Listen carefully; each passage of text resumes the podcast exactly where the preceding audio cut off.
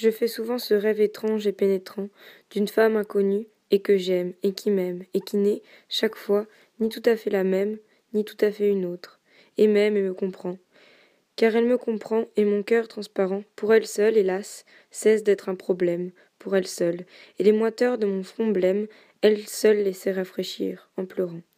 Est-elle brune, blonde ou rousse? Je l'ignore. Son nom, je me souviens qu'il est doux et sonore, comme ceux des aimés que la vie exila. Son regard est pareil au regard des statues, et, pour sa voix, lointaine et calme et grave, elle a l'inflexion des voix chères qui se sont tues.